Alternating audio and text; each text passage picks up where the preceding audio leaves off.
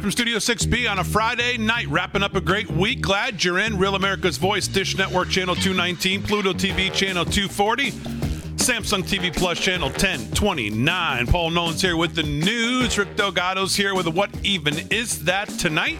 Rick Amorati's going to have sports. Gio Fran holding it down.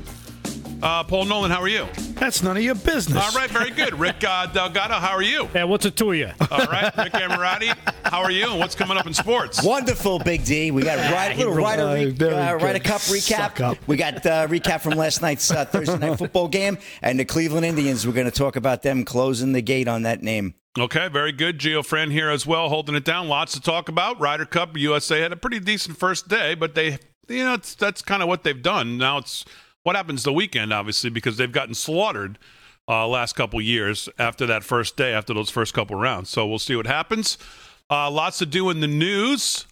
I know we're going to have some interesting segments tonight because we're going to talk about this Arizona audit. And there's a bunch of ways to look at this. I'm going to look at it as what people hear and what people see, what the media is going to run with what we're going to serve up on a silver platter. Rick Delgado's then going to uh, basically get you what he sees, which is what, if you voted for President Trump, what you're going to see. But so the real question is, and I'll just start by asking you, Rick. Mm-hmm. Um, mm-hmm. In the end, while the Biden administration continues to entrench themselves, the federal government continues to get bigger. Uh, we've got a disaster at the border. We've got uh, we've got to figure out how to save the country. What the headline people see today is, and what the media will run all day with and all night tonight on every mainstream media, will report that well, the Republican audit election, all they told us is that Biden won by more than we thought. That's what people are going to hear. Now, that's not what you're going to hear. That's not what I'm going to hear because we're going to look into the details of it. But most of America, when they glance at the news tonight or on any mainstream Washington Post, New York Times, all they're going to hear is the um, he won by more than we actually thought. So the farce was even a bigger farce than we thought. This chasing down ghosts in Arizona. You say what to that? I say read past the headline. You, you, you know, you, you, you coin an interesting phrase there. I never heard it before. Headline people. That, that that's most of the country, unfortunately. And that's why the news, the deep state media, they do what they do because they know most people will not go past the headline. Maybe they'll get through the first paragraph and then that's it. They they move on to the next thing. It's the it's the microwave, you know, mentality of it's got to be done. It's got to be done quick, quick, quick. Uh, uh, that's what I need. Um, I'm gone. I've already got my. It, it either validates their belief, or they throw it to the side, going, ah, it must be garbage, and they move on. 10 a.m. this morning from Red State, not from the New York Times, mm-hmm. not from the Washington Post, not from um, uh, the Huffington Post, from Red State. Headline Arizona election audit delivers surprise results per reports. The results from the Arizona audit are in per multiple reports, and they are going to set off a firestorm, according to Axios, who is reporting on a copy of the Cyber Ninjas findings obtained by the Washington Post. Joe Biden not only won Maricopa County, where the audit was taking place, but won it by a wider margin than the official results. Unless these reports, which are also coming in from local Arizona news, are completely false, Biden will have apparently found to have garnered more votes than originally counted. The official report will be out at 3 p.m. Eastern today. So if you doubt what Axios is saying here, you'll have the opportunity to read it for yourself in short order. That was from Red State. Mm-hmm. From uh, National Review. Moving a little more now towards the center.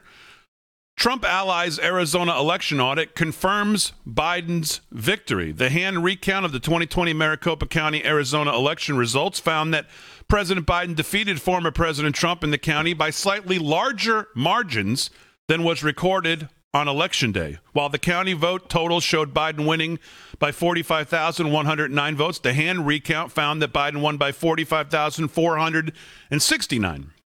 According to the drafts of an audit viewed by the Arizona Republic, the audit was conducted by Cyber Ninjas and other subcontractors. The results of the audit are going to be presented to the Arizona State Senate at 1 p.m. on Friday. The tabulation equipment counted the ballots as they were designed to do, and the results reflect the will of the voters, Maricopa County Board Chairman Jack Sellers said in a statement to the media. That should be the end of the story. Everything else is just noise.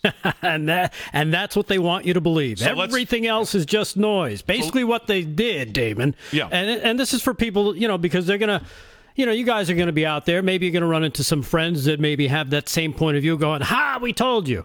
Okay. Well, hold and, on. And before, I'm you, gonna, get, before I'm you gonna, get to the noise, okay. Before you get to the noise, mm-hmm. let me let me go one more. Yeah. From our friends at Just the News. Draft report of Maricopa audit finds Biden won but flags as many as 44,000 votes as critical. So that's the headline from Just the News. Right. So now, Rick Delgado, take Again, it away. Back, back to the headline readers, um, the people that, uh, you know, this is what they wanted to hear, and that's what they got. They don't want to look any further. They don't want to look any deeper. They're like, that's it, tunnel vision, blah, blah, blah. Let me keep going. And I can also tell you this is a cup of 20, because I counted them, 20 sugar packets. All right? Okay. 20 sugar packets. I counted them three times. Made sure I put 20 sugar packets in here. Do you believe me? Yes. Okay, good, because I counted 20 and I did it three times. Now I'm going to dump them out. 20 sugar packets. Oh, wait. What are we looking here? Let's do a forensic audit of this. Let's see. There's one equal. That's, That's not, not sugar. sugar. This is sugar. This is sugar. We got another yellow equal. Oh, that's, that's not sugar. This sugar, sugar. Uh, another sugar, another sugar. Uh, blue. What's this blue stuff? Blue original equal. We got one, two, three of those. Got another yellow. Got some more white sugar, sugar, sugar. One more equal, one more sugar. Okay. That's reality. That's what the Arizona forensic audit is going to show you. They're so going to show you bar- that all those, all the numbers, sure, the num, the ballots, all they did was correlate the number of ballots what the machine counted. The machine counted these ballots. The machine says I counted these ballots. Here's the number of ballots. Great. It's close. It's off by a minuscule number. That's fine. That that's within the, the within the margin of error. Now what they go through is like you said from the Just the News. Now they start getting into the weeds and go, wait a minute. We've got a handful that are people that are dead. We've got 10,000 people that are dead. Well, you got to pull that 10,000 out. Now you don't really have that big a difference now, do you? If any difference. Then you got to pull out all the ones from uh, people that may not may have voted twice. You have the people that may not be uh, citizens of that that county and moved, but somehow they still voted, even though maybe they didn't personally. Their vote still ended up getting counted. That's what I'm talking about, and that's what the draft isn't telling you. But it doesn't matter to the mainstream media because the headline readers, the mainstream media, is just running with, "Look, Biden won and he won by more than we told you." And then then they'll say with, and that should be the end of it because they don't want you to look any deeper. Because once you start to scratch the surface, you go, "Hey, this isn't this isn't a helmet made of uh, uh, of tinfoil. Wait, there's actual." This is hard plastic under here. That's ba- that's basically what we're going to see. What were you going to say, Paul? No, no, he covered it just then. Thank you.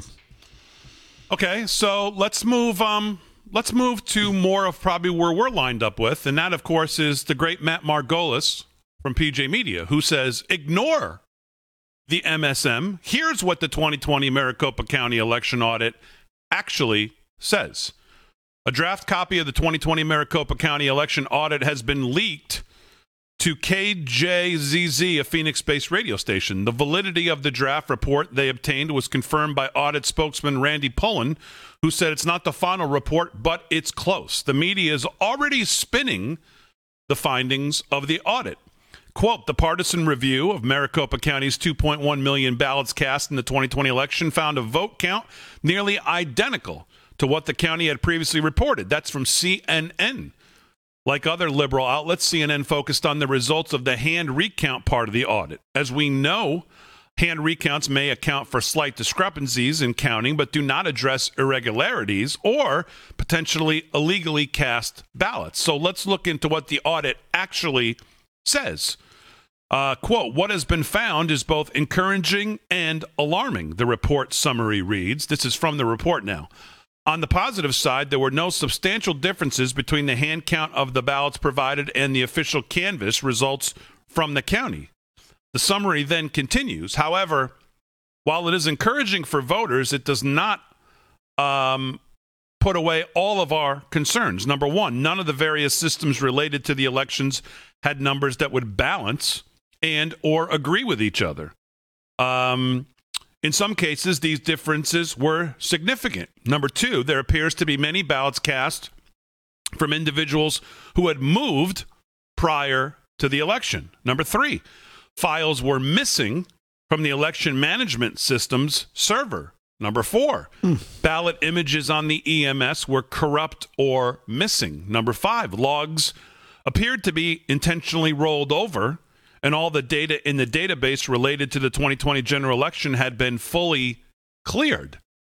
And number six, on the ballot side, batches were not always clearly delineated. Duplicate ballots were missing the required serial numbers. Originals were duplicated more than once and the auditors were never provided chain of custody documentation for the ballots for the first period prior to the ballot's movement into the auditor's care. This all increased um, the complexity and difficulty in properly auditing the results and added ambiguity into the final conclusions. Back to Mr. Margolis now. He says the audit team faults Maricopa County officials for not cooperating with the audit, which would have resolved many of these obstacles. Quote, by the county withholding subpoena items, their unwillingness to answer questions, as is normal between auditor and aud- audit auditee, uh, and in some cases actively interfering with the audit research, the county prevented a complete audit, the summary explains.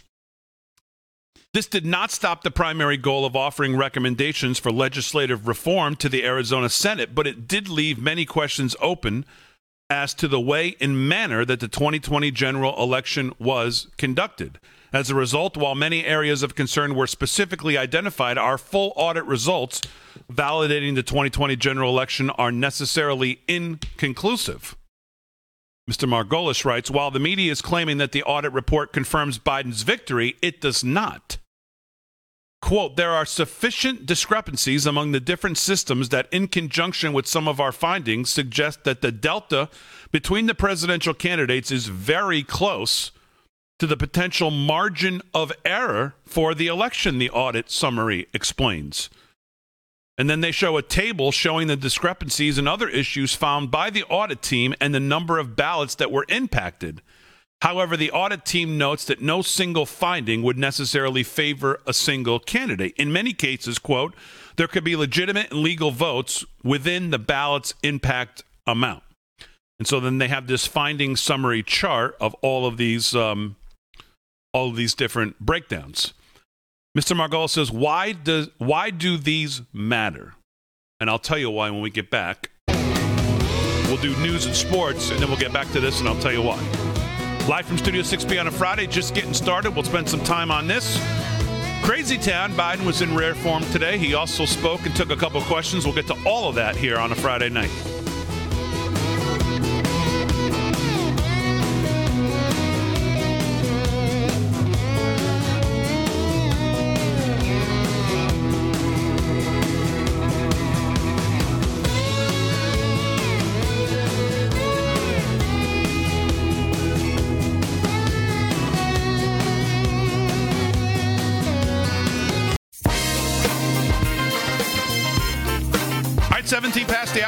Studio 6B on a Friday night. We'll get back to uh, Matt Margolis and PJ Media and this uh, election audit that came out of uh, Arizona today because people are all up in arms about what, what what does this mean, and and in the end, what is well, there's an overall question here that I have. Of course, I'm probably against everybody else in the audience and, and too, but we'll, so we'll get to all of it. We'll lay it out there. Uh, but right now, let's do some sports. And here with that is Rick Amorati. What's going on, pal? Hey, Big D. Well, let's talk about last night's big football game. NFL Sam Darnold's two touchdowns helped Panthers to convincing victory over the Texans. The Panthers remain undefeated with the win over the Texans. This is Ryan Gaydos, Fox News. Sam Darnold had two TDs, and DJ Moore had more than 100 receiving yards as the Carolina Panthers took care of the Houston Texans last night, 24 to 9. Darnold was 23 for 34 with 304 yards passing, but the scores came from his legs. The former first first round pick of the New York Jets, started the scoring party with a five yard rushing touchdown to get the Panthers on the board in the first quarter. He would then score again in the fourth quarter on a goal line rush with a little help from his teammates to push him in. I saw that tremendous effort, and uh, helmet popped off the whole bit. Carolina lost two key players though during their win over Houston, which was a real downer for them. Christian McCaffrey, their star running back, exited the game in the first half. He was hobbling off the field after a run, and it appeared he had tweaked his hamstring. Actually, Mr. Nolan cued me into that last night on the show. Uh, and the Panthers also lost defensive back Jaycee Horn in the second half. ESPN Oof. reported Horn suffered a broken foot, and he, boy, he's another stud, uh, great cornerback, that rookie. And uh, next Sunday they get to visit my Dallas Cowboys, so should be interesting. And McCaffrey, no word on how long he's going to be out with that hamstring. There's been no report as of yet. I checked earlier today. He'll be back just in time to be your team. Probably. That's usually how it goes, Big D. Now, now, did, now, did he tweak it when he did that hop? No, that, that hop was him getting out yeah, of it. Exactly. Oh, okay. Happened yeah. right before it. Yeah, terrible. And Jaycee Horn, wow, it was big, big. Uh, Cowboys were trying to get him as a corner. It was a big pick. Pick went like number eight. And uh, Ryder Cup earlier today, Whistling Straits, Kohler, Wisconsin. A little chilly today. I saw the guys with the hats on. Big D, winter Boy, hats. That's some course. You know, it's a public course. You can go play that course. Wow. Well, winds yeah, I could bad. if I ever had the inclination to go to Wisconsin. you could go shoot 150 on it too. Right. Yeah. Well, Jordan Spieth almost, almost, almost Spieth almost fell into Lake Michigan. He took a shot and he ended up going down the hill. He ended up running into the, almost into the lake. It was Lucky pretty he didn't break an ankle. Yeah, yeah, we were watching that live earlier today. We I couldn't just, believe it. We can't yeah. believe the ball didn't go behind him. that was some shot. That was incredible. Uh, but anyway, uh, the European veterans did not deliver in the morning session. Uh, experience clearly did not help the Europeans uh, as the foursomes dug themselves into a 3 1 hole as the U.S. took charge earlier. The eight players that the European captain Padraig Harrington sent out had a combined 72, 52, 24 Ryder Cup record, 84 points. The bulk of that belonged to 40 something players Sergio Garcia, Ian Poulter, and Lee Westwood, who combined for 56 of those 76 wins. So, uh, you know, We'll see what happens, Big D. We always get off to a good start with the Ryder Cup, the Americans, and then yeah. what happens? Yeah. Well, Sergio and Poulter got whooped this morning, so uh, yeah. well, yeah, we'll see what happens. They always get off to a good start, but they got to.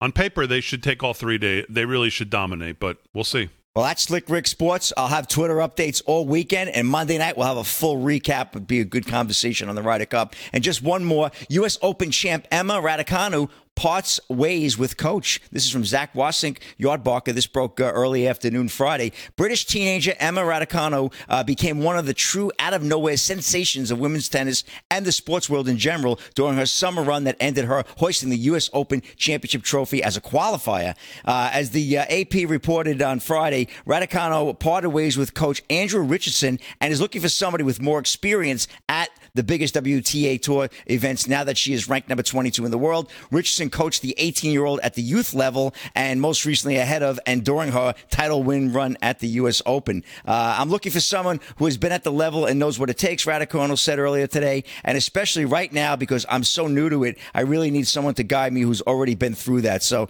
I feel bad for that coach, though. Man, taking her from rags to riches and then ciao. Yeah. But you know, got to do what you got to do at that level, I guess. But I do feel bad for the coach, I really do. So, uh, but she's she's a star. Boy, Britain, they took her on to you know. The, parades and uh, what a celebrity you know first first one in many years to do that for britain. So and that's a wrap in sports. Big d back to you. All right thanks rick. We'll do more sports coming up at the end of hour one and then obviously in hour two as well. Let's do a little news and hear what the news is paul nolan. What's going on mr nolan? Well uh, black lives matter new york city leader promises an uprising against cities' vaccine passports. One of the leaders of Black Lives Matter group in New York City promised an uprising against the city's COVID 19 vaccine passports, decrying the system as racist. And, uh, you know, it goes on to say that. Um, he said, uh, I think in the perfect world, vaccine requirements should be business by business, but it could be a completely slippery slope, so the mandate should be removed completely. He added, It's not going to be white men in suits on Wall Street who are going to get stopped. There's a hypocrisy in this thing. Uh, Newsome said he believes black Americans have a natural distrust of the vaccine, citing the Tuskegee syphilis study. And, um, he said, How dare they remove religious exemptions? This is one of the most disrespectful things I've ever seen. Uh, he went on to say, Now the government has decried, uh, has, has, decided that your uh, God doesn't matter. I love God. So, uh, according to the uh, data, it says about 85% of black residents in New York have not received at least one dose. Yeah. Of the vaccine. So, while I uh, agree with so much of what he says, still don't think it's my my fault. Yeah. Well, yeah, I mean, here, I saw Candace Owen tweet. You know, I never thought I'd be lining up with Black Lives Matter, but well, here we are. Yep. Just Line tells you right how up. crazy the world is right now. Well, yeah, because did you see her tweet about the uh, uh, the businesses in New York City? She, she and I have it here. Did you know that you need a vaccine passport to enter all businesses in New York City, but you don't need one to enter The subway. the subway, the most crowded place in New York City? The subway does not require vaccination proof. right. Yeah. Adorable. What an So you don't need it to get on the subway, but you need it. Right.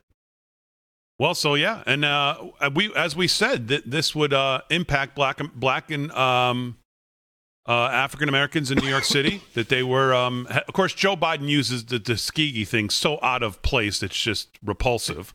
whether that's the reason that, that, um, whether that's the reason or not. I just love hearing him say Tuskegee. it's so much fun watching Biden say Tuskegee.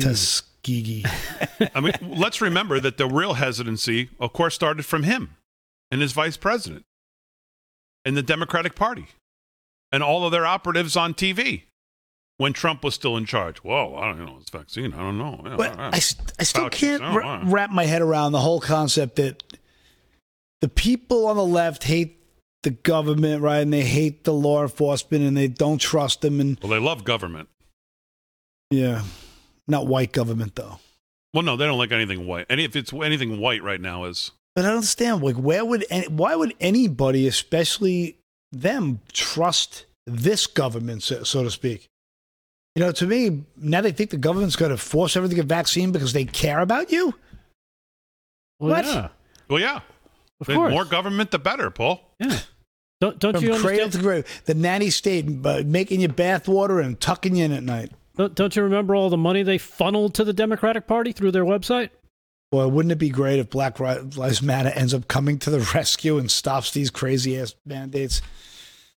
Okay, so uh, an effort to spread discredited Russian collusion uh, theory welcomed by McCain's Senate panel memo show. This is according to John Solomon at Just the News. The efforts to disseminate now discredited theory that Trump campaign had secret computer communications with the Kremlin extended by, beyond the FBI, CIA, and State Department to the U.S. Senate. Under late Senator John McCain, the Armed Services Committee engaged in uh, a former FBI official and his progressive funded nonprofit to produce a report on the matter, according to court records obtained by Just the News. The Senate committee, now under Democrat control, successfully waged a secret federal court battle this summer to squash the subpoena that would have forced one of its staffers, Thomas Kirk McConnell, to turn over the documents and testify about his dealings with former FBI analyst Dan Jones and his nonprofit Democracy Integrity Project, these records show. The spokesman for George Soros confirms the progressive mega donor was one of the financial backers of the Democracy Integrity Project. Tax records show the group raised more than seven million in donations in 2017. Hired Fusion GPS, and we've heard that name a bunch of times, and um, the same uh, firm that produced the debunked Steele dossier for Hillary Clinton. So the hits keep coming there, boys. McCain. All right, we'll go back to Arizona. When we get back, we'll do more sports, more news coming up. Crazy Town. What even is that? Lots to do on a Friday night.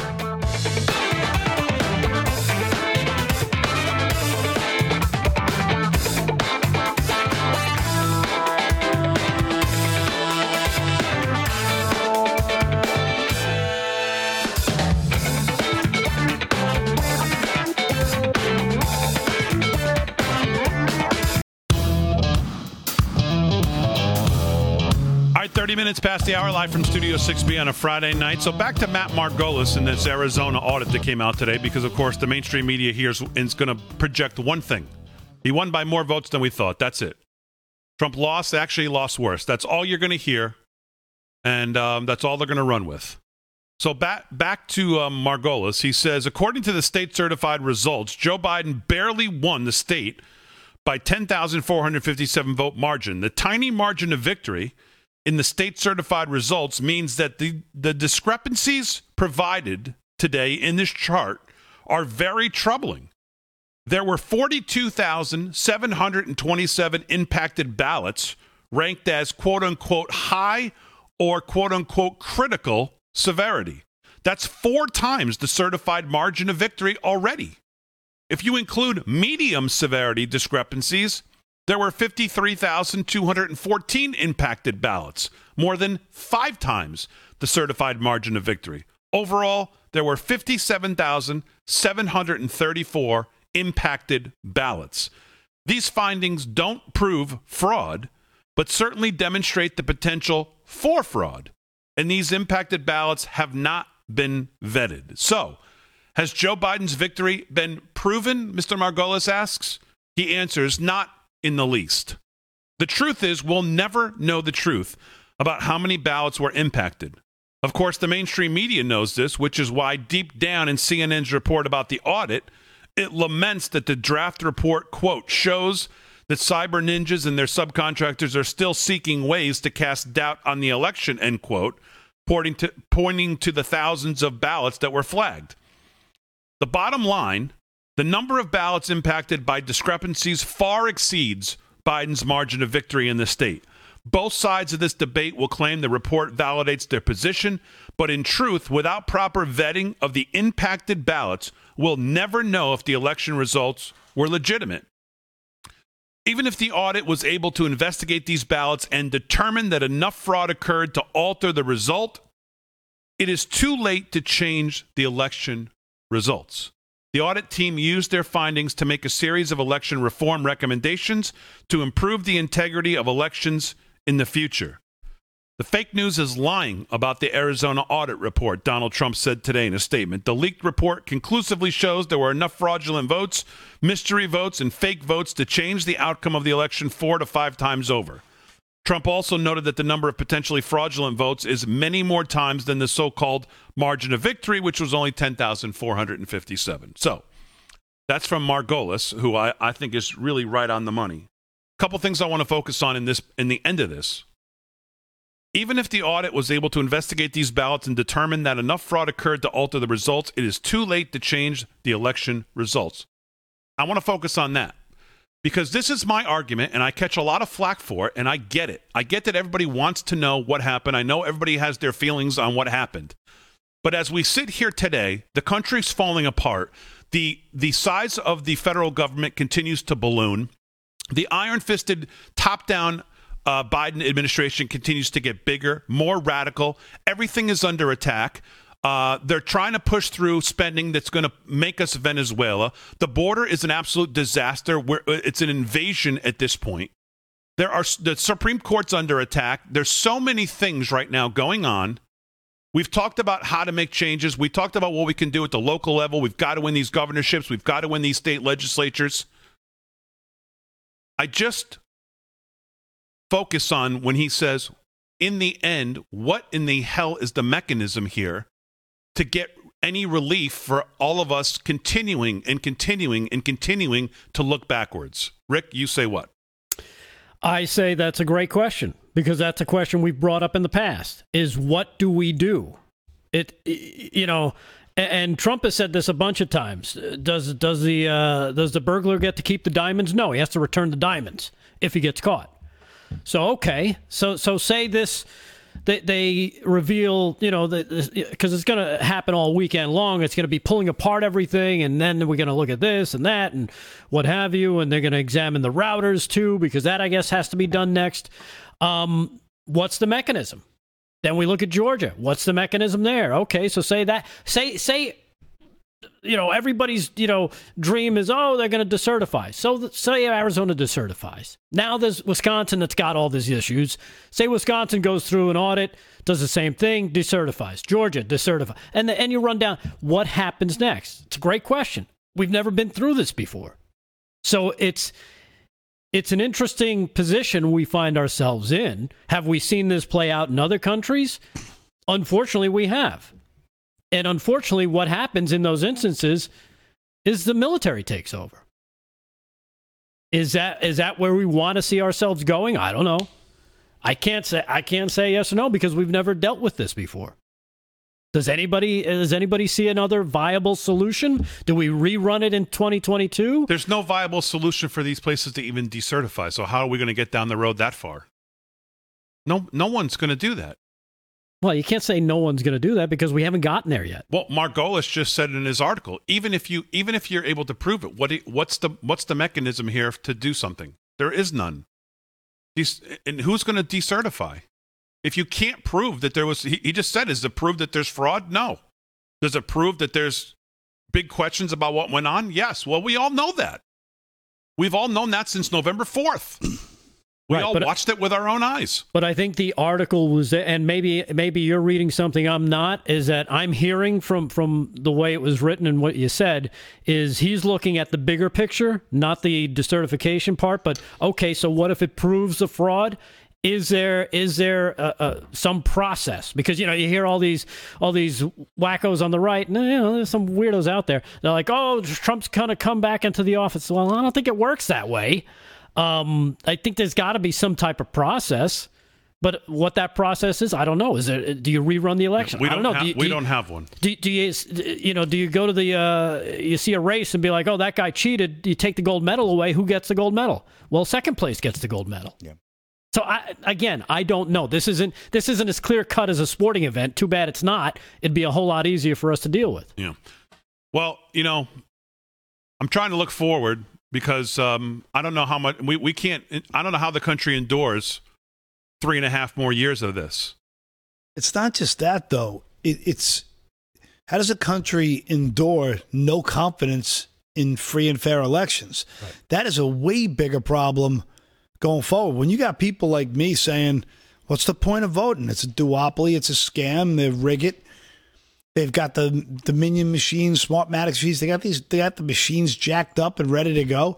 It's been like that forever, right? We've been seeing it throughout throughout history. It doesn't matter who votes; it matters who counts the votes. That axiom is still clear as a bell. And the bottom line is this: we're the, we're the plebs. We all fight each other. We all hate each other, and there's no reason to vote anymore. Like it's technocratic rule waiting around the corner. So what do you do? What's the real solution? Is the real solution everybody's got to go down to their local ballot plate and just stand uh, stand by and watch? Do you have to have more and more people, you know, you know, watching any chicanery that goes on? I mean, w- what happens now? Is there a way to, that that somebody, a patriot out there in the tech world, can create a technology on the blockchain that could show a real, fair, honorable election in every level? There's got to be some kind of solution. It's got to be somebody smarter than me.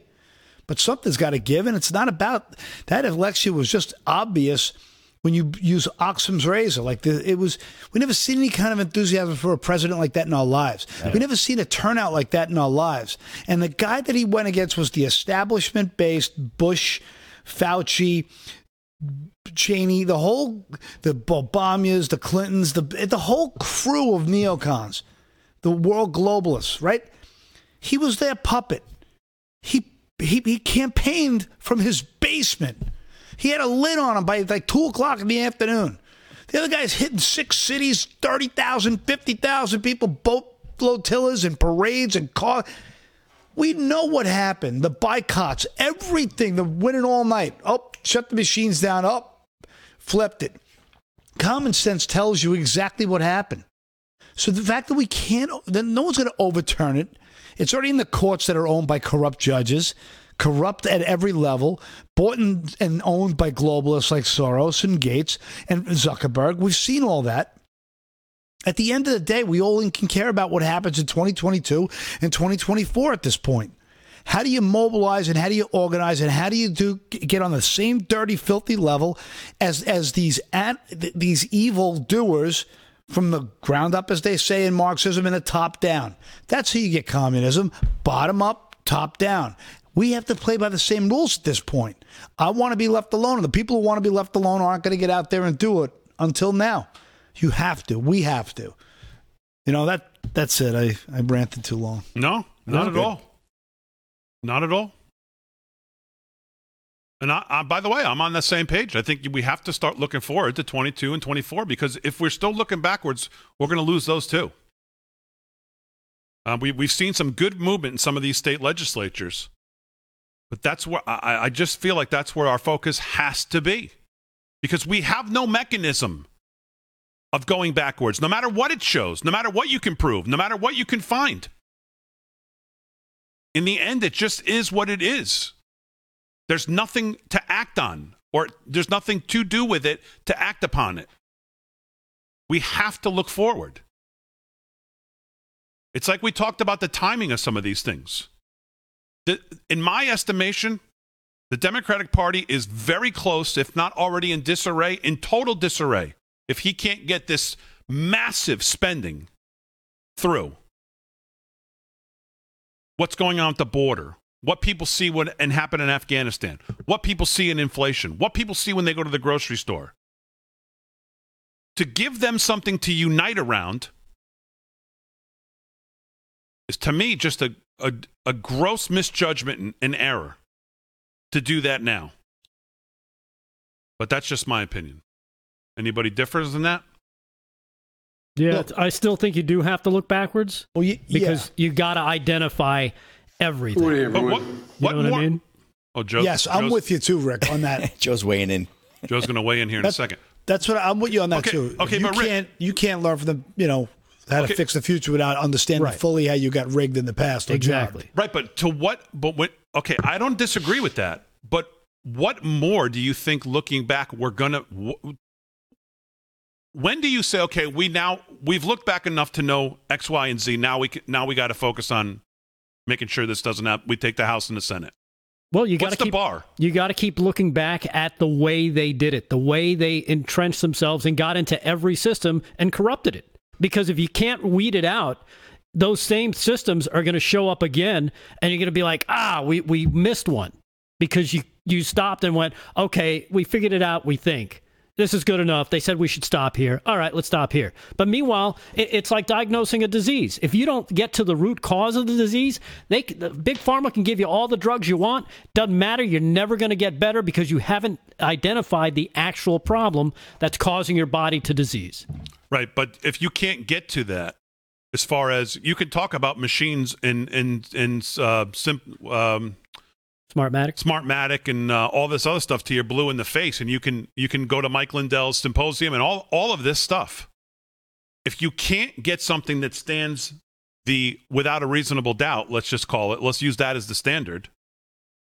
Then what can you do? You can address the Article Two issues that we've talked about endlessly on this show. But if you can't get to the aha smoking gun, what what do you do? With the with the with the computer part of it, with the machine part of it. Yeah. All right. Uh, the president was out tonight. Today, we'll talk about that. He was with the Indian Prime Minister as well. That was interesting. Crazy Town coming up.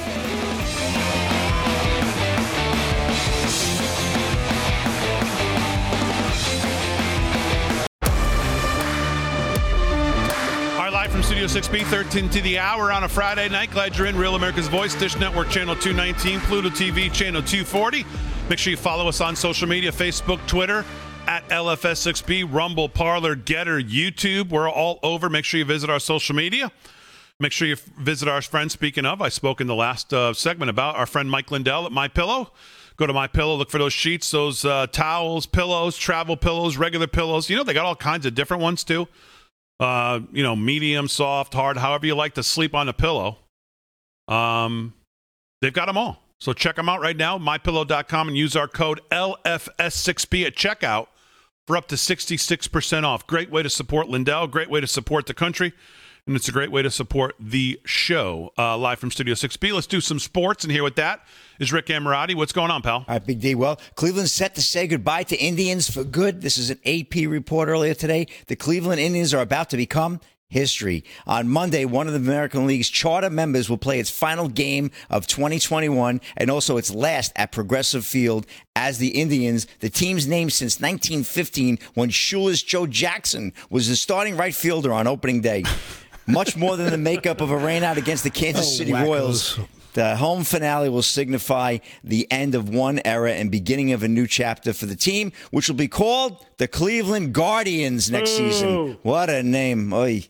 After the October 3rd season finale in Texas, and with no postseason for a team that hasn't won the World Series since, well, 1948, there will be a transition period before Indians, a name deemed racist by some, is dropped and Guardians appears on new uniforms with logos that were unveiled in July to mixed reviews. At some point, Guardians merchandise will go on sale. Paul, make sure you get online for that. And the massive script of Indians logo crowning the ballpark's massive left field scoreboard will be taken down, a moment many Clevelanders could have never imagined possible. And we have a big Ohio audience, Big D on LFS 6B, as you know. We love Ohio. And that's why I've been paying attention today. The great state of Ohio. We love, love Ohio. Love Ohio. Good. The all best. of you, all of you can do it now. It's great.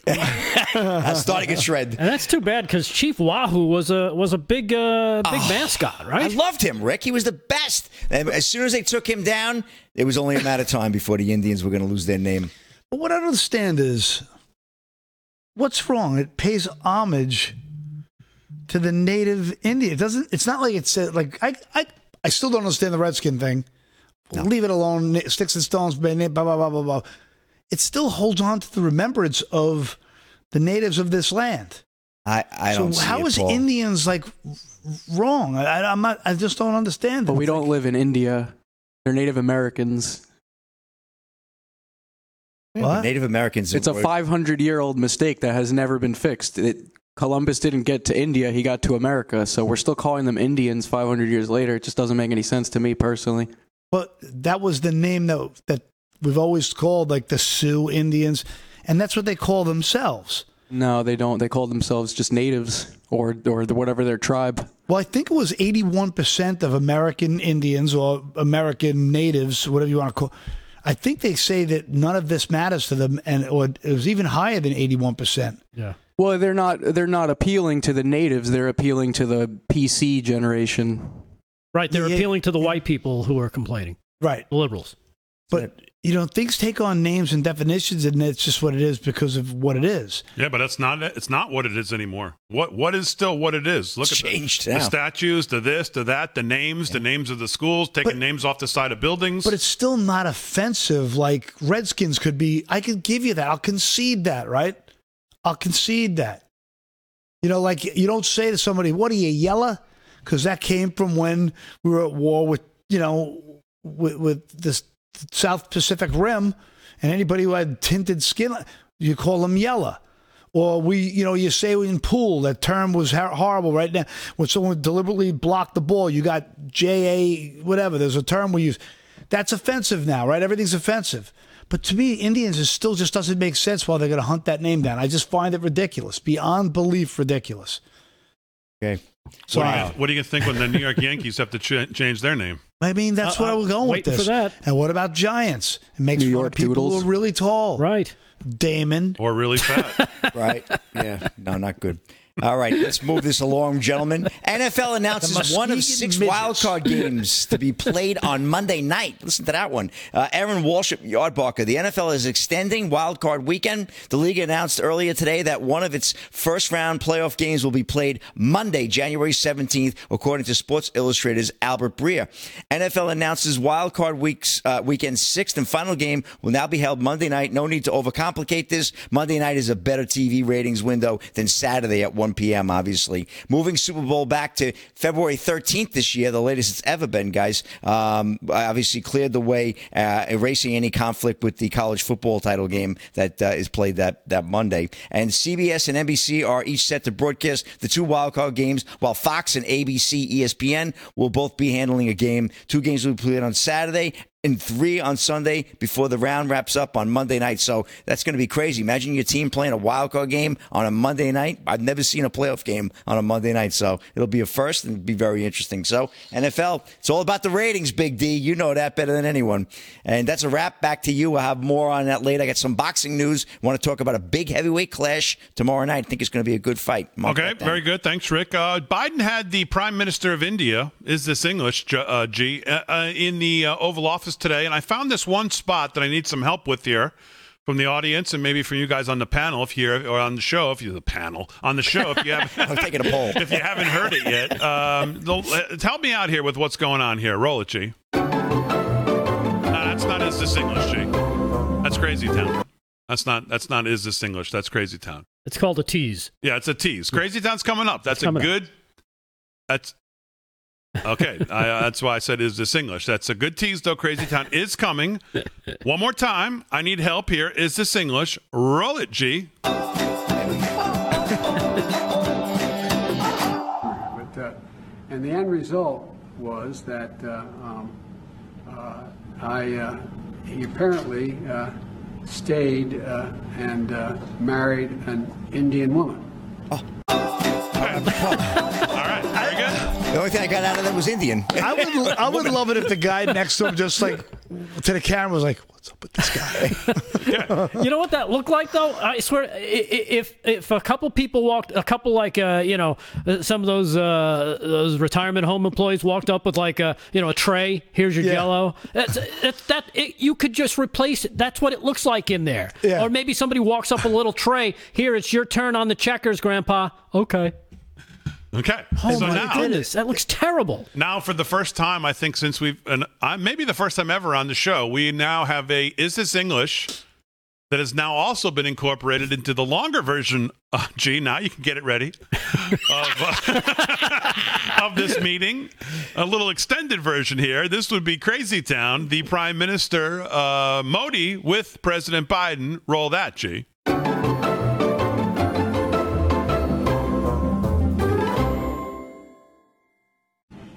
fact, back in 2006, uh, I set that hope out where I said that by 2020, when I was vice president, 2020,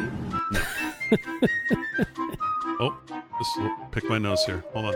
Okay. and the end result was that uh, um, uh, I uh, Santa Claus doesn't uh, understand them either. stayed uh, and uh, thank you, everyone.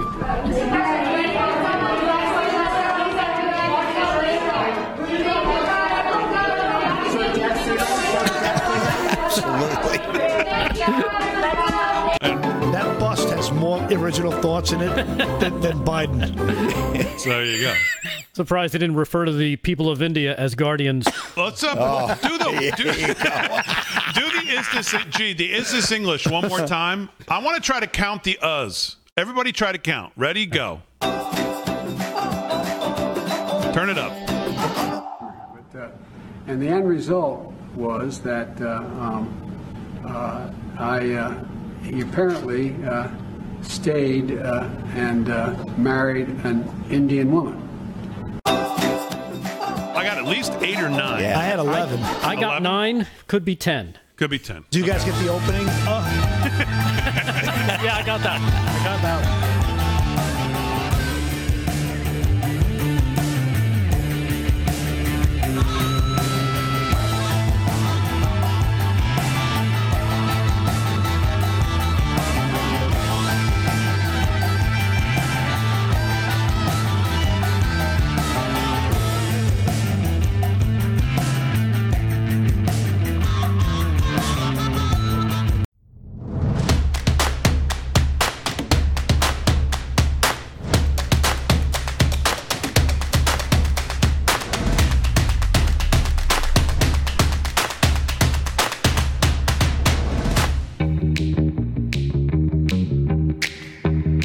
Two live from Studio 6B on a Friday night. Glad you're in. Real America's Voice, Dish Network, Channel 219, Pluto TV, Channel 240, Samsung TV Plus, Plus, Channel 1029. Paul Nolan's got the news. Rick Emirati's got some sports. Gio Fran holding it down as always. We've still got some things to go over. Wait till you see. Oh, I'm sure you've seen that by now.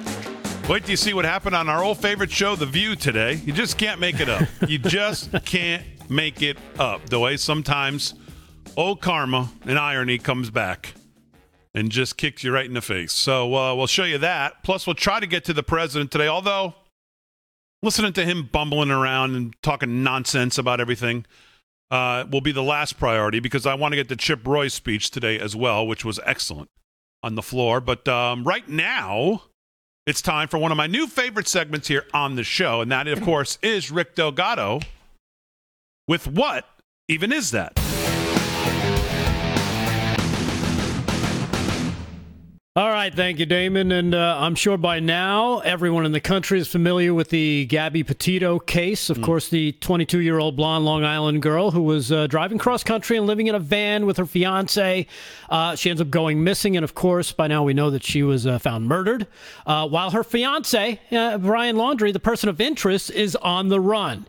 It's gained national and even worldwide attention, but do you even know why?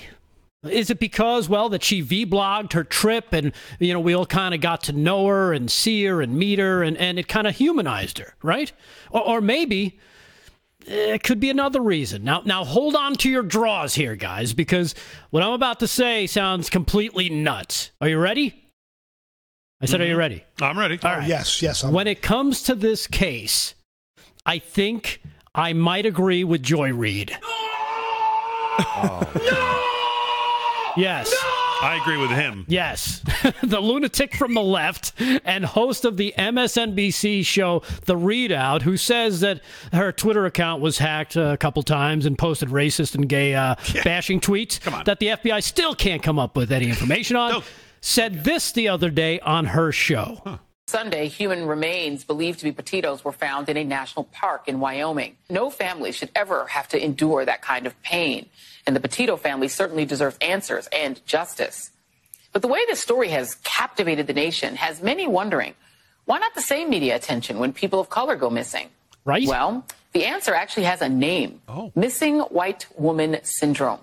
The term wow. coined by the late and great Gwen Ifill to describe the media and public fascination with missing white women like Laci Peterson or Natalee Holloway, while ignoring cases involving missing people of color. Yes. And there it is. Oh. Yeah.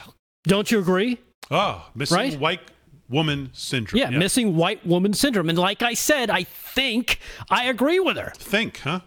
I mean, seriously, what even is that? And by gum, Joy Reid is the, the only national TV show host that I've heard that has the chutzpah to say it live on her show. Yeah. Why, why, is it that every time a good looking white girl goes missing, it becomes a national story? In the mainstream media, they're just as guilty. CNN, Fox, and MSNBC, they just can't get enough of it. Yep. Right? I mean, we all know the story about John Walsh sure. and his big show, America's Most Wanted. It was spurred on by the murder of his young son, Adam. Uh, John was no one but, but and he didn't have a show or a national profile but by gum his determination to get the word out and stop this from happening to kids and parents and and you know kind of made him a hero for the cause. And thus it made america's most wanted a huge hit and in the process helped catch a lot of really bad guys. Yeah. Plus there was nancy grace. She's yep. still at it. There's a t- you know nancy grace started out as a local assistant da in atlanta but she got a, she got and took advantage of a gig at Court TV, and it has now become one of the loudest voices for justice in these types of cases. I mean, cases that include the aforementioned Laci Peterson and Natalee Holloway, as many as well as many others. But when it comes to missing black women and women of color, Joy is right. Again, I agree with her. No one on TV dedicates any time or effort to help find these missing women and girls. Yeah, nobody. I just wish there was some place, yeah, any place, Joy Reid could go, you know, and, and maybe go to a network, somewhere, anywhere. Yeah. You know, someplace that, that, that would cut through all the hullabaloo and, and have a show that would let Joy Reid get behind the mic sure. and in front of that camera. Good idea and talk about the subjects and other things that she believes the mainstream media do not give enough attention to. Yeah. I mean, if there was only a cable news network brave enough to do this, imagine. Yeah. Crazy thought here. Imagine a one hour nightly show. Joy Reid can even host it mm-hmm. and read out some of the names and faces of these missing people of color since it's something that she is so passionate about and, feels that it's purposely being ignored by the mainstream media. I mean, just imagine that. Um. But I guess there's absolutely no way for Joy Reid to be heard. Mm. You know, it's a sad day in America, my friends when an American TV cable vision host, MSNBC national correspondent, a liberal political commentator, and Hollywood reporter described her as, as one of the political pundits who has been on the forefront of cable news conversations. She's also written two books, hosted the weekly MSNBC morning show called AM Joy, and in 2020, MSNBC announced Joy Reid as the host of the Joy Reid Show, The ReidOut, a Washington based weeknight show at 7 p.m. prime time. Prime time. Mm. I mean, it's a sad day when even Joy Reid, who devotes absolutely no coverage of any of these missing people of color, that she says that need a voice, and it's never done so in her 20 plus years of radio and TV, because, well, she just can't get on TV anywhere and get the story out. I mean, that is an atrocity. Because I, I, guarantee you, if Joy could get on TV, even just for a moment, I'm sure the first cable show that she would jump on, she would say, Hey, you know what? We need to find this missing person. I mean, seriously, what the hell? Where is this woman? Isn't she in charge of the border or something? Yeah. Oh man, Damon. Perfect. You are a gosh dang genius, Delgado. That was beautiful. That was great. It is, it is so right on the money. Yep. So on the money. Joy Reid has been on what national, a hypocrite. national TV for as long as anyone can remember. And I can't think of one damn case, as she says, oh, it doesn't happen when people are black and brown people. What case has she brought attention to? That's exactly right. No cases.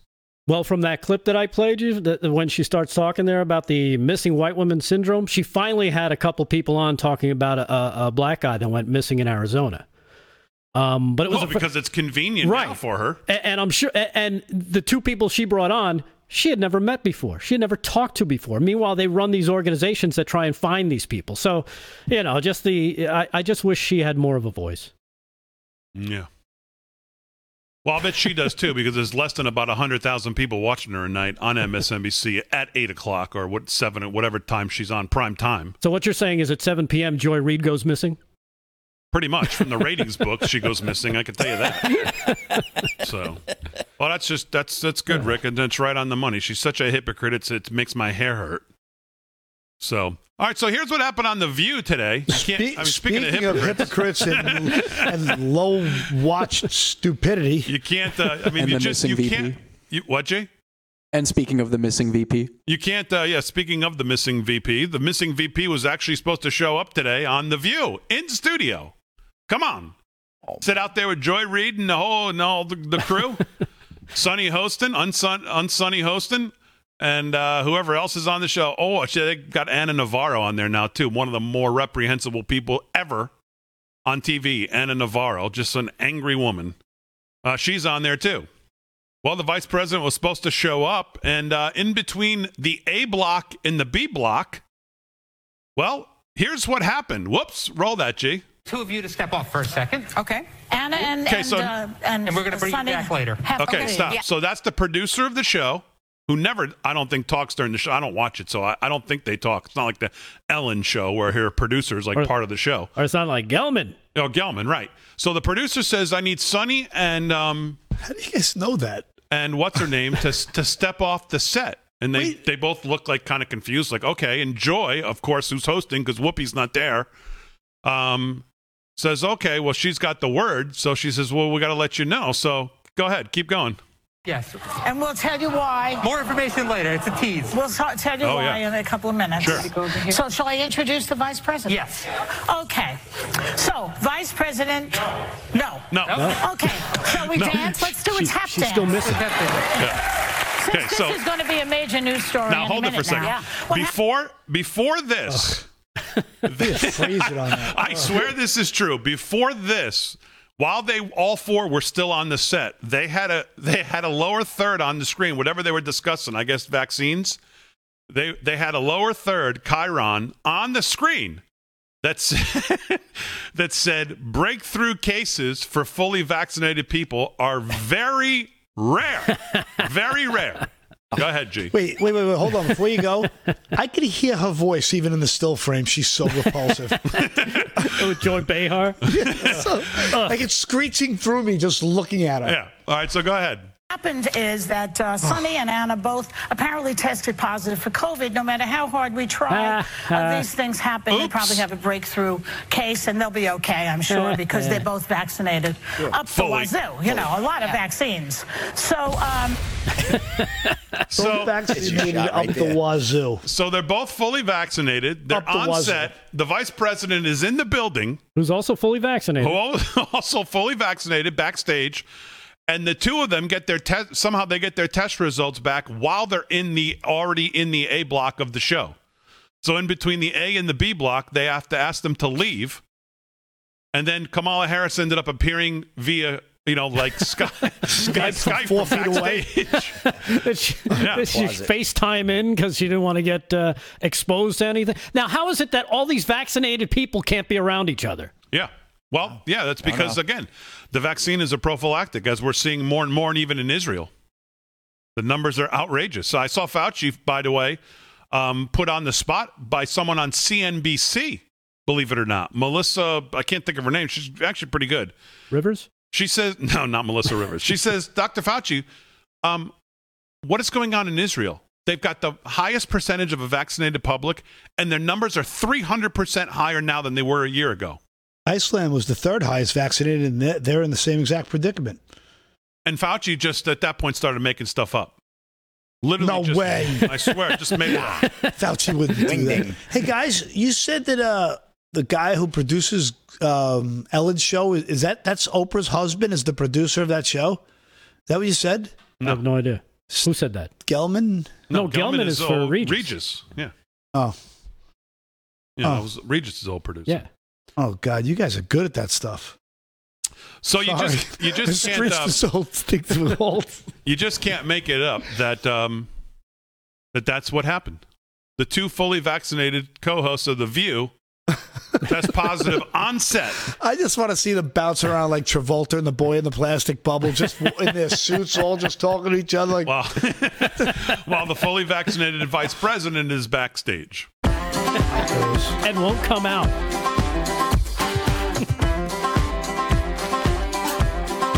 Life or death, get the vaccine.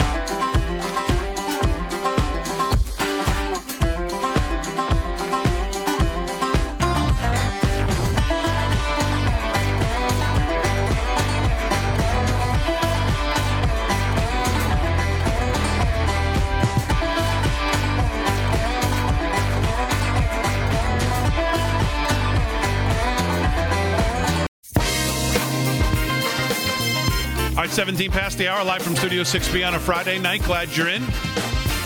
So I saw the Mayorkas, Secretary Mayorkas was in the press briefing room today, and he says the following. He says the images, still talking about the horseback and the reins on the horses. He says the images horrified us in terms of what they suggest and what they conjure up. So that's the new language now.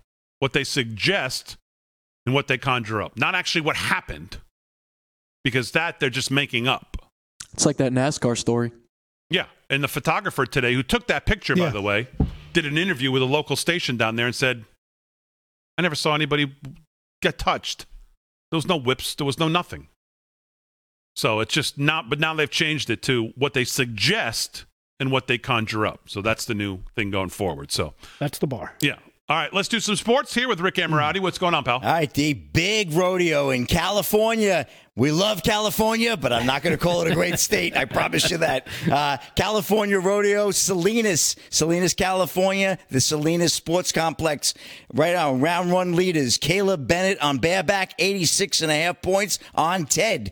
Steer wrestling, first round leaders, Curtis Cassidy, 5.3 seconds. Team roping, first round, Hayes Smith and Logan Medlin, 8.2 seconds. Saddle Bronc, first round, Wyatt Casper, 86 points on Cork Fork Row Rodeos Rage Mode. Tie down roping, Marty Yates, 9.4 seconds. Barrel Racing, first round leaders, can't forget the ladies. Ivy Saebens, 16.39 seconds. Good score, followed by Katie Pasco, 16.40, right there, right behind her. Bull riding, first round, Sage Kimzey, 87 and a half points on. Shark bait.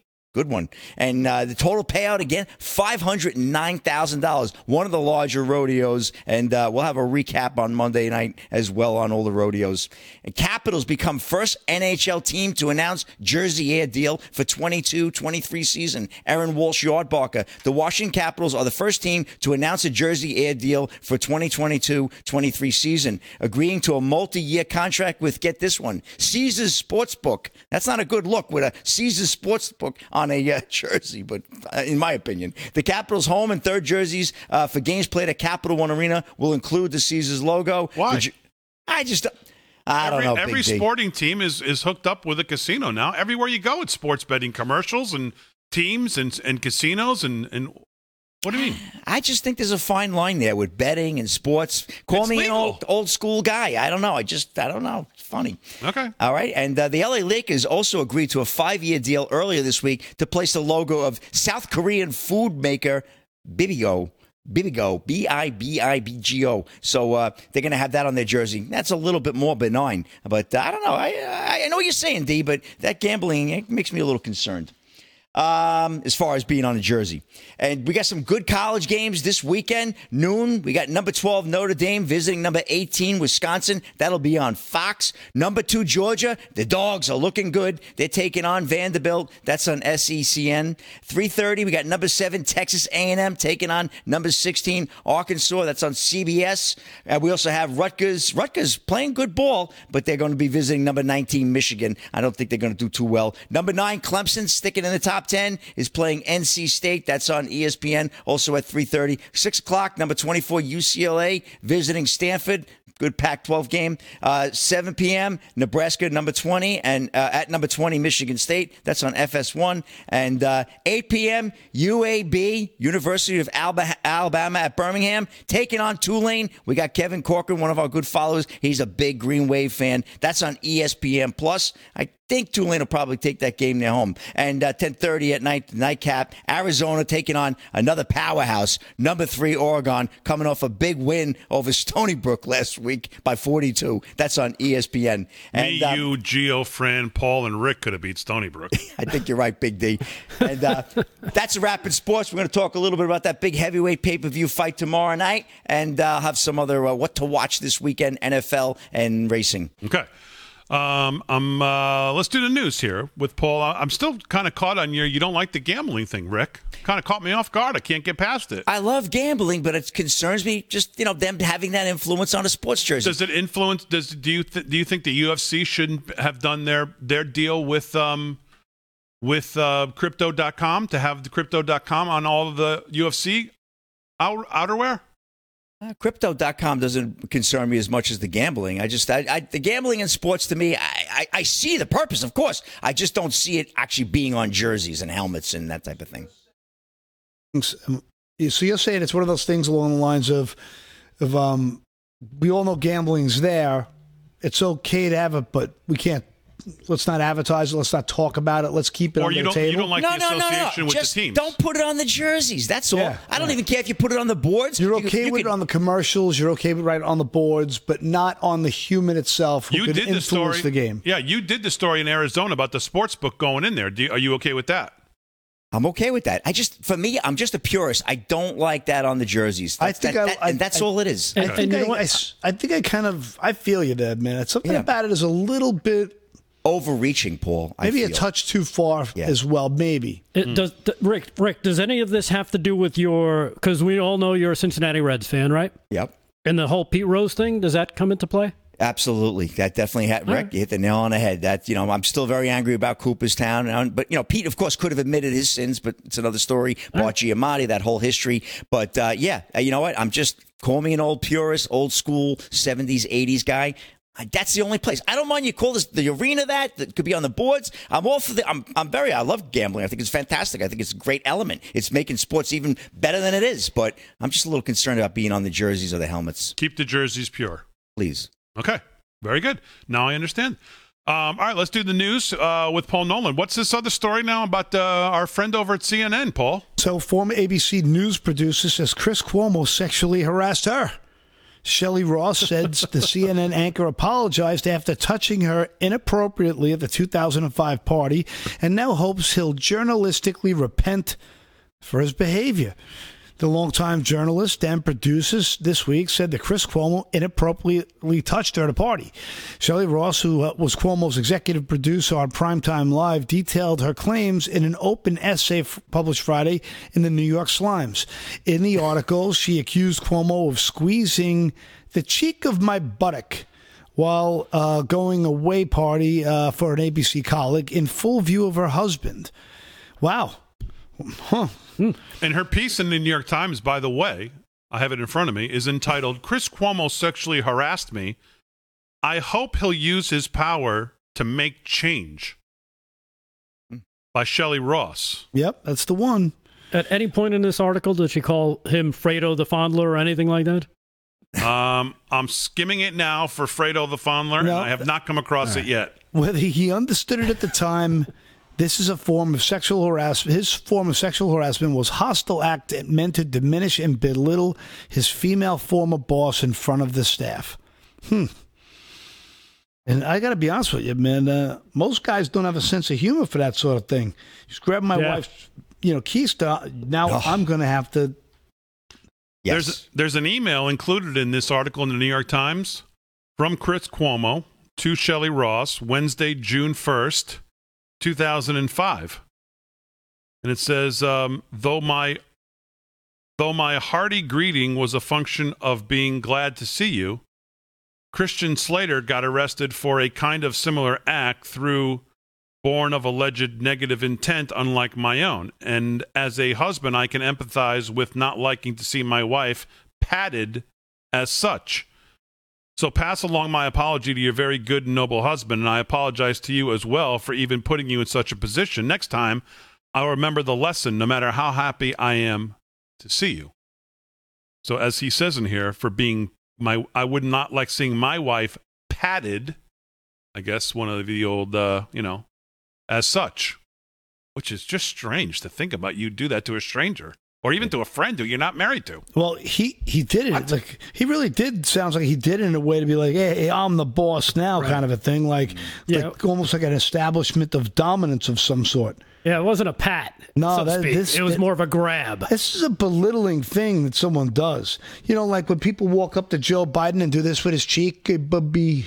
It's Joey. It's very Sounds similar to sounds similar to another Cuomo we used to hear stories from not too long ago. grabbing fannies and killing grannies. Eat the sausage. I wonder if he does that to his mom when he has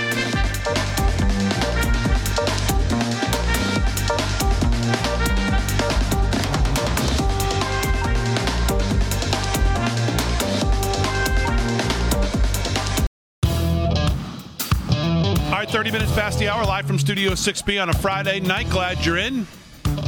So, um, this is a good way to end the week, I think, because I saw this today, and Chip Roy, I think, is always pretty good, especially when he gets fired up on on things. And he was pretty fired up today on the House floor, um, on the Biden administration and what's going on at the border. Obviously, being from Texas, him and Ted Cruz. By the way, we spoke yesterday about these governors, maybe in these states down there, should just get together and damn take care of the border themselves. So there, was an article about that today that's on our Twitter. I forgot who wrote it. Somebody from Newsweek and said maybe these governors should just uh, protect the border themselves. So exactly what we talked about. It's linked on our social media at twi- on Twitter at LFS6B. I don't have time to cover it tonight, but so Chip Roy was um, was pretty fired up. So let's take a look at this and then we'll then we'll talk about it. Roll that, G. President of the United States has, in multiple regards, engaged in what I believe to be impeachable conduct. The President of the United States has failed to faithful, faithfully execute the laws of the United States, left our borders wide open, endangered our people, endangered the people of my state. The President of the United States has failed to carry out his duty to defend the United States abroad, has in fact aided and abetted the enemy by leaving billions of dollars of equipment for our enemies to use against us, leaving Americans behind, leaving allies behind. And the President of the United States has abused the power of his office to step over the bounds of the Constitution, to order people, order people to force their employees to get vaccinated when he has no such authority. He has no such authority.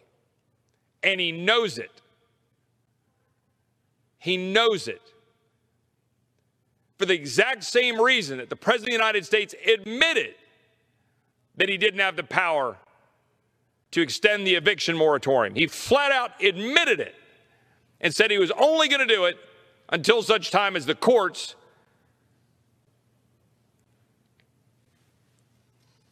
could hear the case and make a decision.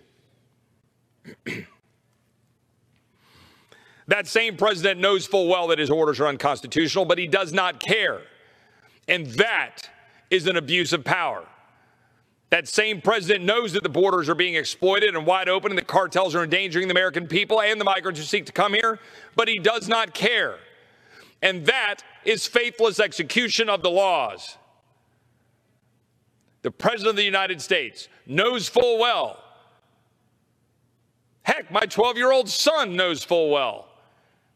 As he said as we were driving around, Dad, well, why, why would you leave the equipment there for the bad guys to get? Well, son, maybe you should be an advisor to the President of the United States because he doesn't seem to understand that concept.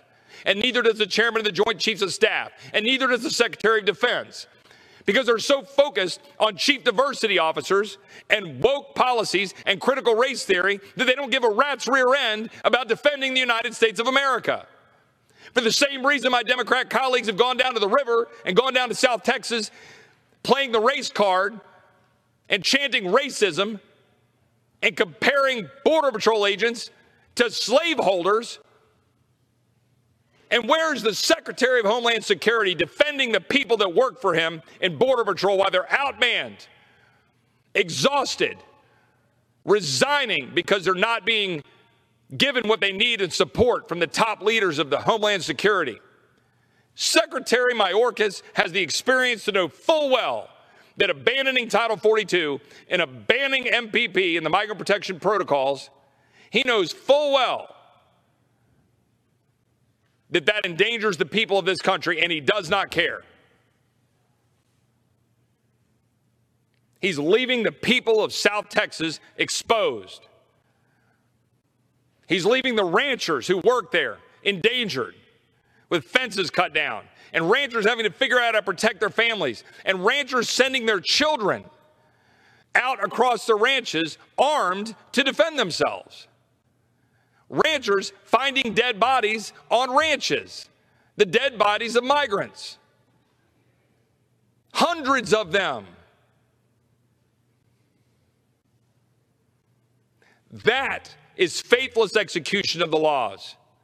That is why the Secretary of Homeland Security is acting with impeachable conduct. The American people are getting sick of this. The people of Texas are getting sick of this. And my admonition to my colleagues on the other side of the aisle is be very careful of walking this perilous journey of authoritarian actions by a president and authoritarian actions by an administration and authoritarian legislating by a Congress that is ignoring our constitutional framework, ignoring federalism, ignoring separation of powers, ignoring their duties under the Constitution, and endangering the people I represent on a daily basis because that will not turn out well. The people of Texas are not going to simply sit back and take it. The governor of Texas has been deploying Department of Public Safety personnel to Del Rio. We have more DPS people in Del Rio than Border Patrol. We have more assets, more aerial activity. And but for the actions of the governor of the state of Texas moving DPS down to Del Rio, the crisis would have truly exploded. But that's only a step. The governor in the state of Texas and the $3 billion that the Texas legislature appropriated and that are deploying, and that DPS is down there working and arresting bad actors and arresting people for trespass. The state of Texas is going to have to go further because the federal government is refusing to do its job. And at some point, the state of Texas is going to force a constitutional showdown because it will be incumbent upon the people of Texas to do so. It will be incumbent upon the people of Texas to tell the rest of the country to get out of our daggum way so that we can defend the people of our state. That's where we are. And while my colleagues decry the fact that Texans believe that we should protect life once it has a heartbeat, while my colleagues decry the fact that we believe we should protect life, while my colleagues allow migrants to die, Texans want to simply keep their communities safe. And Texans are going to do so. Well, we also learned today from wow. DHS Secretary Mayorkas. By the way, Chip Roy was great. Yeah, powerful. Uh, Mayorkas confirmed today that there was no COVID 19 testing of any of the 15,000 migrants under the Del Rio Bridge. Now, somebody, I don't remember who it was, maybe Jen Psaki, upon questioning from Peter Doocy, told us that there was, correct? Yep. She said there's a, there's a process where they look at them and they anoint them. Yeah. They have COVID or they don't have COVID. So not only did was there no testing, there's been no testing for the ones who have been released into the country with this, um, you know, ridiculous. Yeah, show up in two months for your uh, court case or whatever the hell it is. So none of them, NTAs or NTRs, whatever whatever it's called. No testing. Um, and so that's a perfect lead in. I wasn't gonna, I didn't think I had time to do this, but I got a couple minutes. This opinion piece by Kyle uh, Shideler in Newsweek. This migrant crisis shows that states must secure themselves.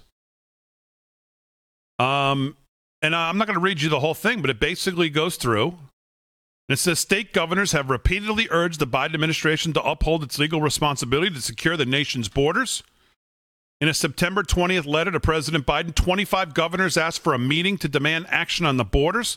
States have already beaten the Biden administration in court, winning a reinstatement of the Trump administration's remain in Mexico policy, which the Biden administration abandoned upon taking office.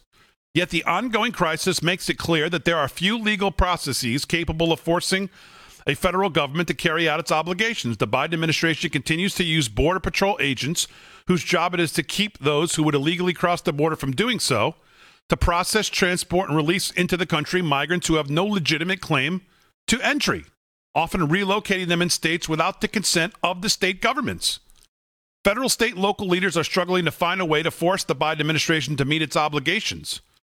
Representative Chip Roy, who you just saw, has called for the impeachment of both the president and Secretary Mayorkas for their blatant refusal to fulfill the constitutional duties.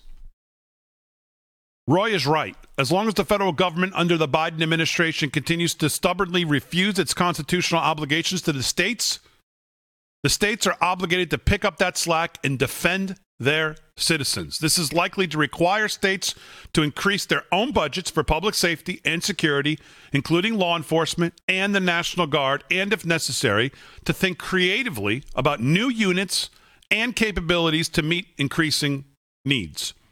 National Guard units across the country remain overworked.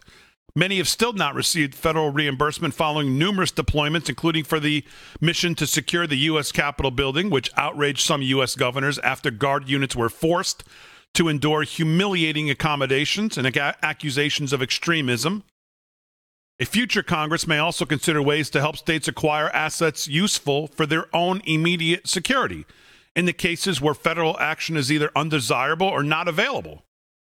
For too long, state National Guards have borne the burden of supporting federal priorities, while state security concerns, especially on the border, play second or even third fiddle. All 50 states have a right to expect that the federal government will fulfill its obligations in areas where the Constitution delegates specific powers to it. But the Constitution does not absolve state governments of their responsibility to protect their own citizens in the absence of federal leadership or willingness to uphold the law. Thankfully, American founders recognized the value of a federal system which supports the overlap of police powers necessary for the protection of citizens and their rights. And that, and that goes for just more than the border, by the way. This is what we keep talking about on this show. The, these governors ships are so important. These state legislators' uh, positions to hold the House and the Senate and these state legislatures are so important. It has to start and continue on a local level. When it comes to the border, when it comes to these mandates, uh, all, all, of this, everything we're seeing. That's why we keep applauding most of what DeSantis does in Florida and uh, maybe a couple others, but he's really the only one if your governor doesn't act and, and legislate and, and, talk like him, uh, you shouldn't get your vote. You just shouldn't get your vote. Yeah, and, and unfortunately, too many people are, are just kind of nodding along, going, "Okay, whatever you say." Especially in you know in these blue states where they don't fight and they don't even think about how this, you know, all these migrants are going to impact them in the long run. They only look at, well, I don't see any today, so we're good but but they don't see they don't see down the road, unfortunately. Yeah, so I linked that. That's from Newsweek today. Kyle um, Schildler, Schidler, maybe it's pronounced. I'm not exactly sure, but uh, we should try to get him on the show. That's a fantastic piece. Uh, he's the director for Homeland Security and Counterterrorism at the Center for Security Policy.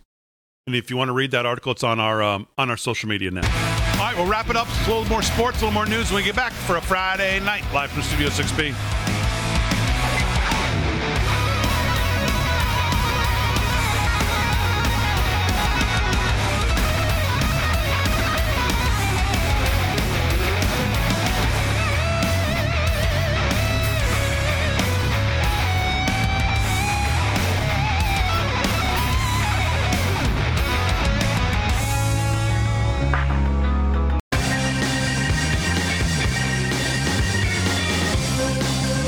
Studio 6B on a Friday night. It's been a great week, been a great show. Glad you're in. You know, I was thinking about the, the thing on The View that I pulled the host because they both tested positive for COVID, even though they're fully vaccinated. You know what?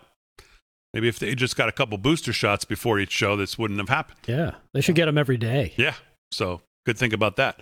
All right, let's do some sports here uh, with uh, Rick Amorati. What's going on, pal? All right, D, one more Friday night rodeo roundup. Amarillo Tri State Fair and Rodeo, Amarillo, Texas. We got a Amarillo National Center, again in the great state of Texas, Amarillo. Bareback riding leaders, R.C. Landingham uh, on Leighton Berry, Andrew Rodeo Firewater is tied with Zach Hilber, who has uh, both uh, have 86 points. He did that on uh, Lane McGee. Steer wrestling leaders, Tyler Pearson, 3.7 seconds. Team roping, Caleb Driggers and Junior Nogueira, uh, 4.3 seconds. And I've seen that tandem. They've been doing really good. They're coming out in leaders in a number of rodeos. Saddle Bronc riding leaders, Spencer Wright, 86 and a half points on Hokey Pokey. Love that name.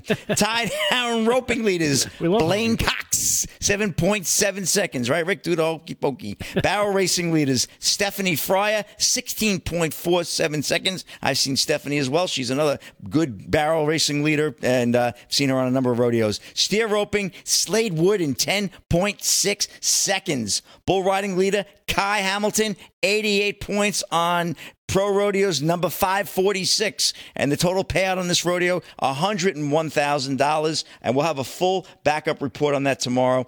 Uh, actually, we'll have that on uh, Monday night for you. And this is just breaking Yahoo News. This is from the Grio. Biba Adams ties right in with what Rick was talking about earlier about missing African American women. Darryl Strawberry's granddaughter found safe after being reported missing. Strawberry's granddaughter, My Lisa, has been located by authorities in Nevada after she reportedly went missing.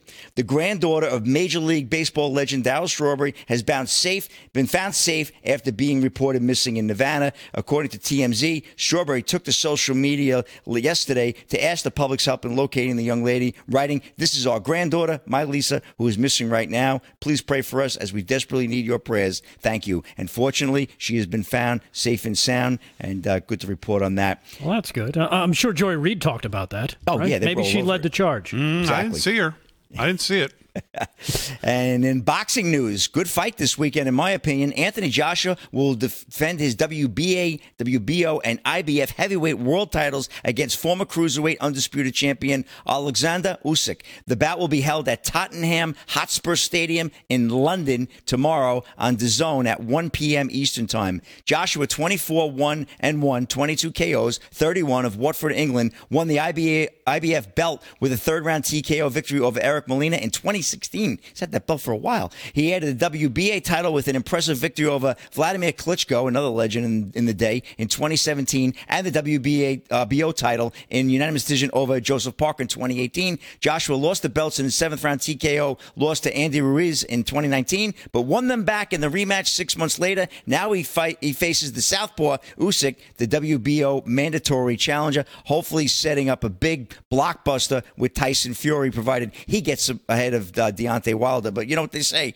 That's why they fight the fights. And Usyk is 18 and 0, 13 knockouts. He's from Shipnitsky, Ukraine.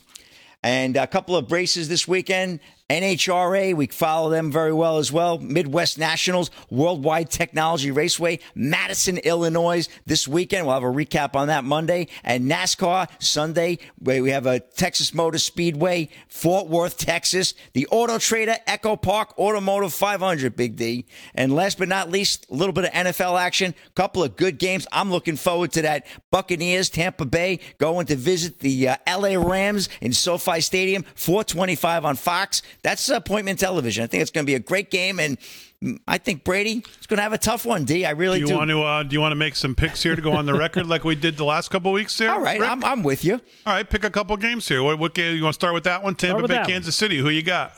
I mean, Tampa Bay, uh, L.A. Oh, I, I'm going with the Rams. Yep, I'm, I'm taking the Rams. Okay, Rick, who you I'm, got? I'm going to go with the Tampa Bay Buccaneers to win. I don't do points. well, it's only one. It's only one, so it's not gonna. It shouldn't matter. Uh, I'm gonna go with the Rams myself too to win the game at home. Yep. Okay. How about the Sunday night game, Packers and Niners? Okay, who do you got? Uh, I'm going to go with the Niners, the home team, Minus three. minus three. Uh, Okay, think they can win by more than three, Rick? No, I'm going to I'm going to reverse that call. I'm going with the Packers. I'm going with Rodgers. Packers plus three. Yes. Uh, Rick, who do you got? I'm going to go with the Niners. Okay. Okay, 'Cause I'm also going to both go with the. Niners because the, your first instinct's always the right one, and Rick reversed, which means he's going to definitely lose. So I'm going to go with the Niners minus three. Uh, any other games, Rick? Um, how about Seahawks Vikings? That's not a bad game in Okay. Minnesota. That's my best bet of the weekend. Oh, Is it? Yep. What does that mean? Best Who do, bet. who do you got, Rick? I'm Hmm. taking the Vikings at home. Okay, Rick M. uh, Rick Delgado. Who do you got? Uh, I'm a big Russell Wilson fan. Go with the Seahawks. All right, I got Minnesota at home to win the game. That's How many my, points uh, they got, Big D? That's my. If I could play one game, that's the one I'm going to play. Minnesota. How many points did they get in Minnesota? Uh, they're getting one. Oh, all right, it's a tight one. Yeah. And uh, then Monday night, let's not forget Eagles at the Dallas Cowboys. I'll be in studio with my Cowboy jersey on, reporting on that game. Lock of the year. Lock it up with the Eagles, baby. and that's a wrap. Back to you, Big D. All right, very Friday good. So. I, I wanna, let me th- just. By the way, I picked both teams to lose. Okay, let, me throw, let me throw something out there. Why would um, why wouldn't the results of uh, Sunny Hostin and uh, Ana Navarro come back before they would go to air? Why would they get them back in the middle of the A to B block? And then, furthermore, why would the show continue when everybody's then been exposed? I'm just sitting here thinking about it. You're like Columbo. The audience, the other two hosts, the producers, everybody there. yeah, by then it's too late, right? Well, the, you can't get in unless you're fully vaxxed. And I believe they, they make the audience wear masks the whole taping. You know, they should have Dr. Fauci on as the guest host maybe tomorrow or whenever, if they come back to air and ask him these questions. Quack, quack. Interesting. Wouldn't you think if they're testing every day, they would wait till the results before they go to air? Or you would think they'd, they'd say, hey, make sure you show up early enough so we can have the results Yeah. before we're supposed to go to air. Right. Isn't it weird? When the more you think about it, it's just strange. I don't know. Yeah. And, and then to have the vice president, Kamala. Especially the day you know she's going to Yeah. be there. Uh, uh, but but she's in the building already, but doesn't come on the set. I'm sure she had to greet them before they went to air and said Right. hello, don't you think? You would think that, that everybody's be, you know behind the scenes. Hey, you know, you got two hours. They're sitting in makeup. Yeah. They're getting The green room. They're doing Yeah. this. Yeah. Hey, you you want some of this green from the craft table? Have a banana. Have a donut. That's just strange. The more you think about how this went down, it's just very strange that they ended up having to do this all on air. Pull the hosts off the set, expose everybody's exposed. They leave the other two there. They bring the vice president into the building. She's um, fully vaccinated, but obviously now exposed. I don't suppose she's in any danger, obviously. yeah. I don't It- know what the audience was, the deal was, but I mean, it just is very strange. So basically, the view has become a super spreader It- event. It's that's what it seems to me. yeah. All right, so that's that's pretty much it. Uh, I saw Trump today, by the way, filed a hundred million dollar lawsuit against the New York Times. So good for him. Good for him. We can only hope he wins and collects every dollar of that. Live coverage of the president tomorrow. Maybe he'll talk about his his lawsuit. 5 p.m. in Georgia. Harry Oates and the crew will be on uh, site, and they'll be covering it like only Real America's Voice can cover it. Uh, and that's tomorrow, 5 p.m. from Perry, Georgia. The president will be there. Save America rally. We'll see what he has to say. Um, like I said, you never know what he's going to say as the more closer we get to the midterms. And, Yep. you know, he's, he's already dropped some hints when he went to see the firefighters on the 9 11 anniversary and other things. So we'll wait and see what the former president has to say. I gave you the polls all week. Gave you Biden's polls, which are going down quicker than, uh, you know, and uh, his polls, which show that if the election was, again, he'd win by 10 over Biden and 13 or so over her. So we'll see what the president has to say. As always, we salute our military, active and active, police, firefighters, first responders, EMTs, Border Patrol. Thanks everybody protecting us on all the front lines all over the country. Thanks, guys, on the show. Thanks, G. Thanks, Fran. Thanks to Real America's Voice, as always, for the opportunity. Most of all, thank you, the Live from Studio 6B audience. Great week. We'll see you on Monday night, 8 p.m. Have a great weekend, everybody. We'll see you then.